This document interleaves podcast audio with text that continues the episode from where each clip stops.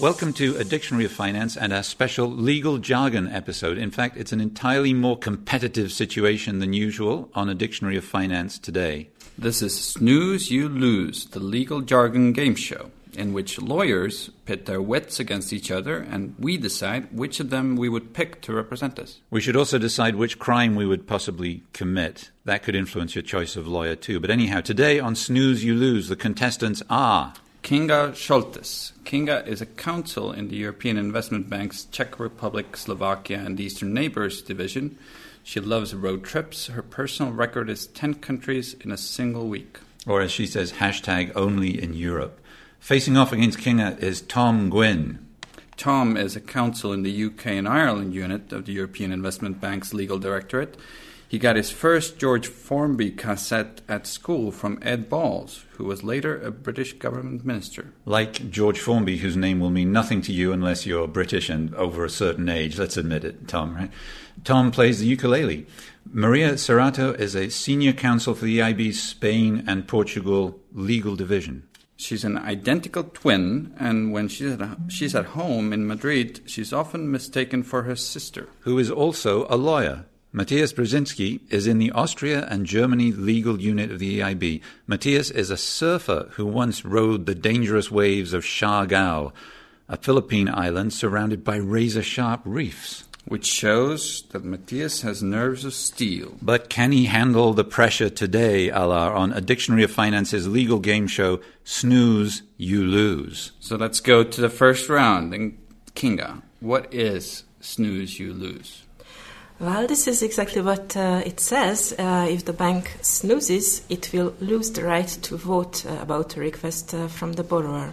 So, this is a borrower friendly clause in financial agreements and uh, it provides the protection what I'm sure never happens in EIB, uh, but eventually, if maybe another bank uh, takes uh, too long time to respond uh, to the request of the borrower, uh, then uh, the borrower, uh, then the bank uh, loses its right uh, to uh, vote uh, on this a, request. So this is a clause that typically the, the borrower wants to to have included in, in all of our contracts, right? Indeed. So that's why it's very, very, very rarely included in EIB contracts. So it would be something that would be in a contract, but it wouldn't be like if I'm a judge. Let's say, actually, I am a judge today. So let's say I'm a judge. I wouldn't say, I see you like this find role." you. I do, yes. I'm not wearing the little wig today.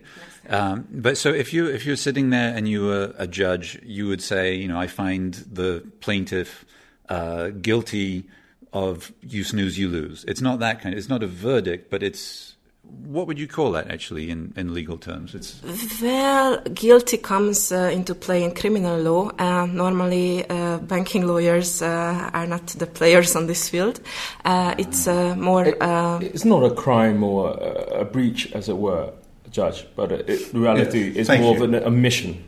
You know, an omission, a failure to respond within a certain time, it's failure to act within a reasonable ah, period of time. But a breach, that's the word that I was looking for there. Because, you know, we think of things, when we think of legal things, we think of crime. Yeah. But a breach is something that you might deal with more as, as lawyers. Yeah, lawyers. it's in- everyday commercial context, right? So a breach is when you don't honor or do what you're supposed to do, and the other side has a legal course of action against you. I, I, I think it's not as serious as a crime, but from a contractual, day-to-day, civil, commercial basis, it's quite important because in real important, significant matters, issues, if the bank doesn't respond either because we don't know about it or we don't have the resource to get back in time, we could be put at a massive disadvantage. Um, Unless, yeah. Is that right, Kim? I mean, in fact, this clause is uh, used in uh, syndicated uh, facility agreements where you have uh, a high number of um, Parties, yes. So uh, basically, everybody has a portion of a vote uh, in accordance uh, with the exposure uh, in the lending. So uh, at the end of the given uh, period, they calculate these votes together. Uh, so uh, therefore, uh, the uh, vote uh, of the lender who failed to respond in time will not be calculated. Yeah. So in fact, it's not a crime, it's not a breach, it's an option uh, for the lender to express Uh-huh. a view. And- And if it's not done in a certain amount of time, uh, then we lose tough out. luck. Yeah. Yeah. I mean, can, can I just, uh, without meaning, sorry, it's the George Formby impersonator again. Mhm. Uh, can I try and put it on a more basic level, which is you, you know you're hosting a lovely party, summer party, and you're inviting. You know, it involves a lot of preparation, a lot of serious you know uh, work to make this party a, a big event, and then you send out your invites out, and typically you specify an RSVP. You know that they should respond and confirm their attendance at the party Hmm. within a time period. Otherwise, if you don't hear back, you assume they're not coming. So there will there yeah. won't be drinks and food for you. No, no you just won't be at the table. I think mm. at a basic level, conceptually, it's a bit like that. Gotcha. You know, you're given a certain period, right?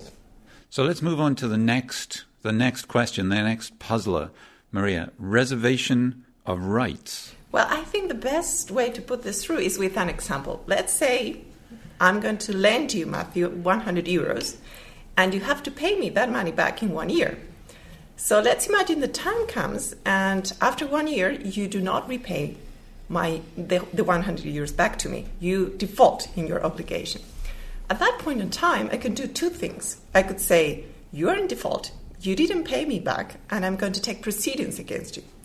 What's I'm proceedings? proceedings. I'm going to go to court. I'm going to say you didn't pay me back. I'm going to force security if I had anything.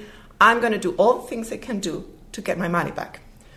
Or, because let's say you are my friend and I want to take a soft approach to you as my borrower, and I know you're going to get some extra money in a couple of weeks, I'm going to say, well, I'm going to give him a little bit more time. Let's, do, let's don't do drama out of this. Let's give, let's give him a little bit more time. If I do that, it is highly recommended for me as a lender that I send you what we call in legal terms a reservation of rights letter. In this letter, I'm telling you, Matthew, you are in default. You haven't paid me. I'm not taking action right now against you, but I reserve my right to do so at any point in time. And why is this important? Because if I don't do that and I don't send you this letter, in certain jurisdictions, it could be interpreted that I'm waiving my right to be repaid. You're and that's snoozing you're snoozing and losing. somehow I'm snoozing my lose. And Oh. I, that's something I don't want to do as a lender. I want So my money back. reservation of rights is a scary thing. It's a way to protect yourself when you take a soft approach with, a, with your borrower. All right. Well, let's let's keep on going. Uh, Tom, uh, surprisingly, acting reasonably is a legal term. Is that right? It's not what we usually associate with lawyers, of course, is it? But there we go. This is what we're going to find out right now. You find uh, no fair point, chaps, but uh, you find you think so, wouldn't you, that lawyers uh, would insist on every party involved in a matter or transaction or case to act reasonably because not just the law requires it, and common. You know, the UK system is a common law system where it based a lot of previous precedents where people are required to behave reasonably in a certain conduct or matter or context. Except, of course, when the lawyers submit their bills, they may not be so acting reasonably. But anyhow, acting reasonably is a very complicated, despite the two simple words, it's a very complex history and application. So culturally, you know, one part of the country, part of a lot of part of Europe, acting reasonably, unfortunately, means different things to different people, different standards. But in law, for example, typically, when we have clients who are required to do certain things, they think, well, it's going to be really difficult and not practical. So they will try and soften that, you know, that, that, that covenant or requirement by insisting on having the words acting reasonably, you know, in the circumstance. Because if it's not reasonable for them to provide us with a certain piece of paper or meet a certain deadline, then, you know, it's only right they shouldn't be forced to do it and then accidentally cause a breach. So, acting reasonably in the end will be uh, decided uh, by a judge. What what Yeah. is and what is not. The judge, in most cases, will look back to a lot of cases in the history of acting reasonably and find, well, his question would typically be, you know, what would a reasonable man or a reasonable bank or a reasonable party, borrower, do in that situation? So it really goes back to you know what is a tradition? What is a traditional way of acting in a certain situation? Yeah, but it's much more uh, stringent and full of clear guidelines, much more clearer guidelines than we think. Clear guidelines It's based not- on precedents. Based Absolutely, on and based on the circumstance, yeah. Whether it's in a bank or in a shop or in a railway station, people are expected to behave reasonably within a certain situation. Mhm. So it's not just I know it when I see it. No. That- It's not just a fluffy concept, you know. But uh, maybe my colleagues at the table will share what they mean or understand to mean acting reasonably in their work and their jurisdiction. But in the English law system, it essentially means a reasonable bystander watching something. What would they do in that situation? well, we are a reasonable people, aren't we? That's true. But on on the on the continent, so so people would rather try to avoid that kind of wording. That they'd like to kind of specify what acting reasonably would mean in a, any situation. Well, I think in continental European continental law, acting reasonably is something that is already embedded in the in the legal system. Nevertheless, we have a lot of clients that ask us to include the acting reasonably wording in certain undertakings because it just gives them more comfort. It just gives them the, the, the, the comfort that we are not going to ask something that is outrageous, that it's impossible to get. So many times we find ourselves adding acting reasonably in many of the clauses we include in the loan agreements. So that's, that gives them some sort of comfort indeed. It would not be a legal jargon episode if we didn't go to the Latin. Okay, so Matthias, pari passu. Well, pari passu indeed is a Latin word. It means um, equal or um, on equal terms. Um, in finance, we use it. Um, let's take a loan agreement as example. Um, if a lender wants to be pari passu, it means that um, this lender wants to be on equal terms, at least on equal terms with other lenders. With other lenders, more specifically, in a situation where a loan is not secured. Um, so it, it only applies in unsecured um, situation.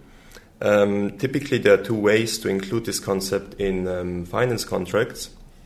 You can either include it as a um, as a representation, which is is a statement of fact um, at the time when you enter the contract, or it can be also a covenant, which is something which points um, to the future. So the lender wants to make sure that this um, that this status also um, will be preserved in the future.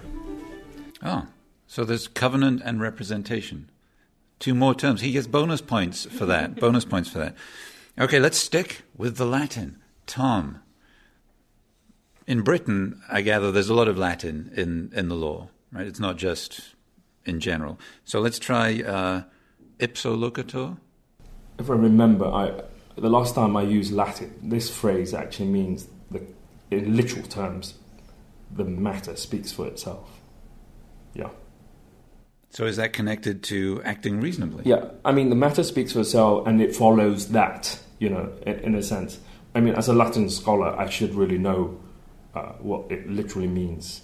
But from memory, I, in a legal context, I think it follows that. So it follows from the action of a certain thing. So therefore, um, you know, if a party or a man or a woman in a certain arrangement does something, it follows on that the consequence of the breach, as it were.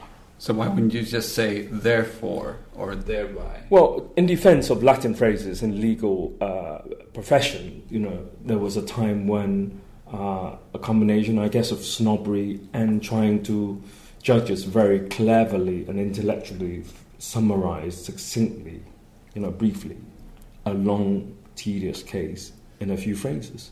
And sometimes the beauty of Latin is it sums up uh, these situations neatly in just a few words. Uh, that's not to forget that the origins of the UK and a lot of legal system derive from Roman law.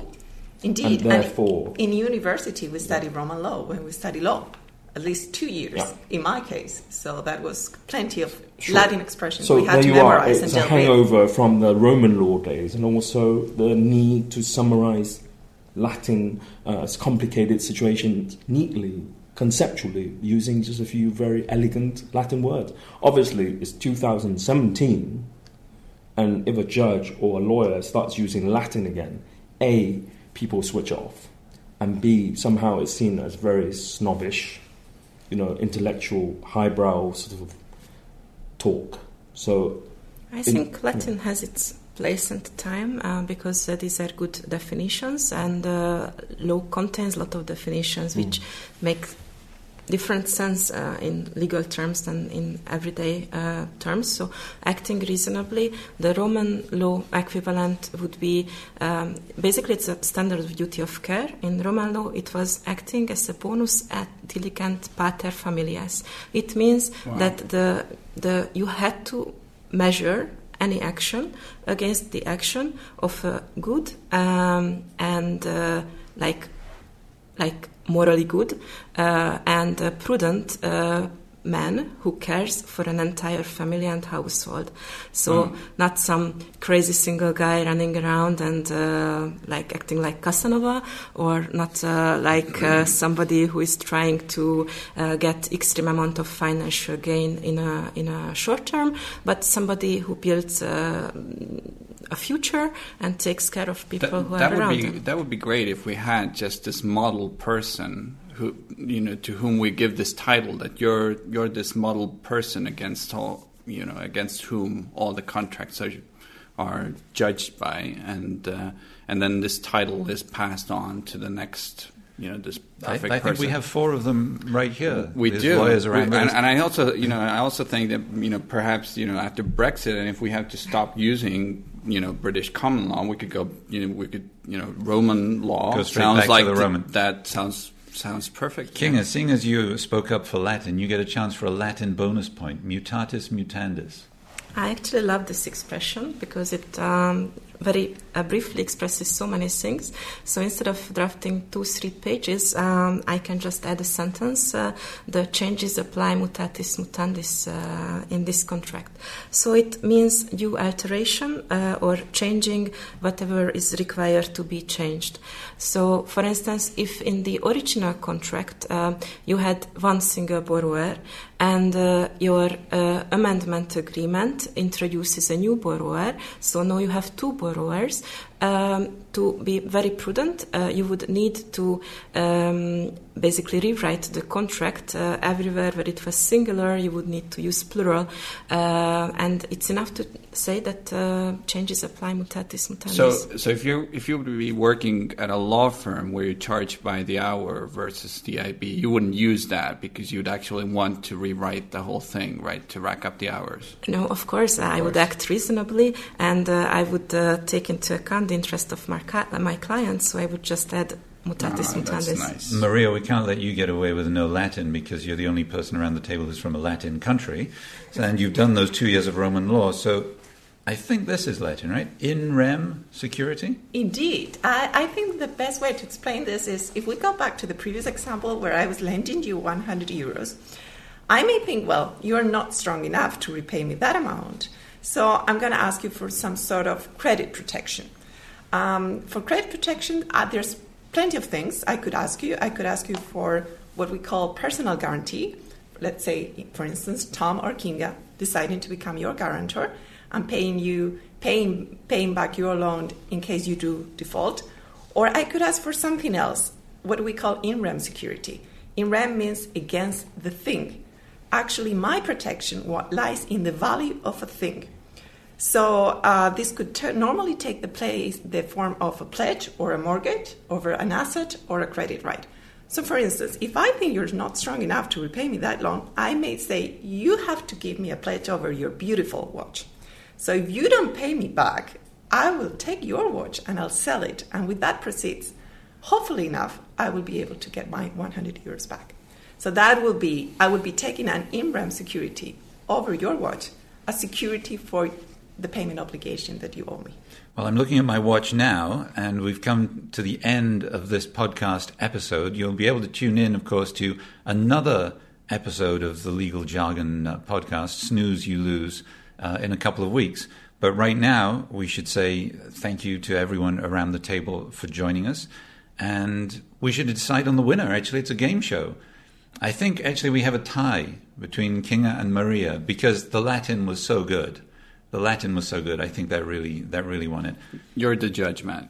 I am. That's right. But you you are the jury. You Yeah. have to decide. I- I concur. I just passed the I just passed the sentence. Although I think we've decided we're not doing that kind of law today, aren't we? Because it gets too ugly. So um, this is the end of this episode of uh, A Dictionary of Finance. Uh, join us on Twitter. I'm at EIBMatt, M A T T, to let us know what else you'd like to hear about on this podcast and let us know what you think of it. And you can also be in touch with Allar. I'm at Allar Tankler at A L L A R T A N K L E R. It's very unfortunate. We make you spell your name every week on this. I'm getting better at it. Yeah, it's it's really sticking, isn't it? So we'll see you again soon on A Dictionary of Finance.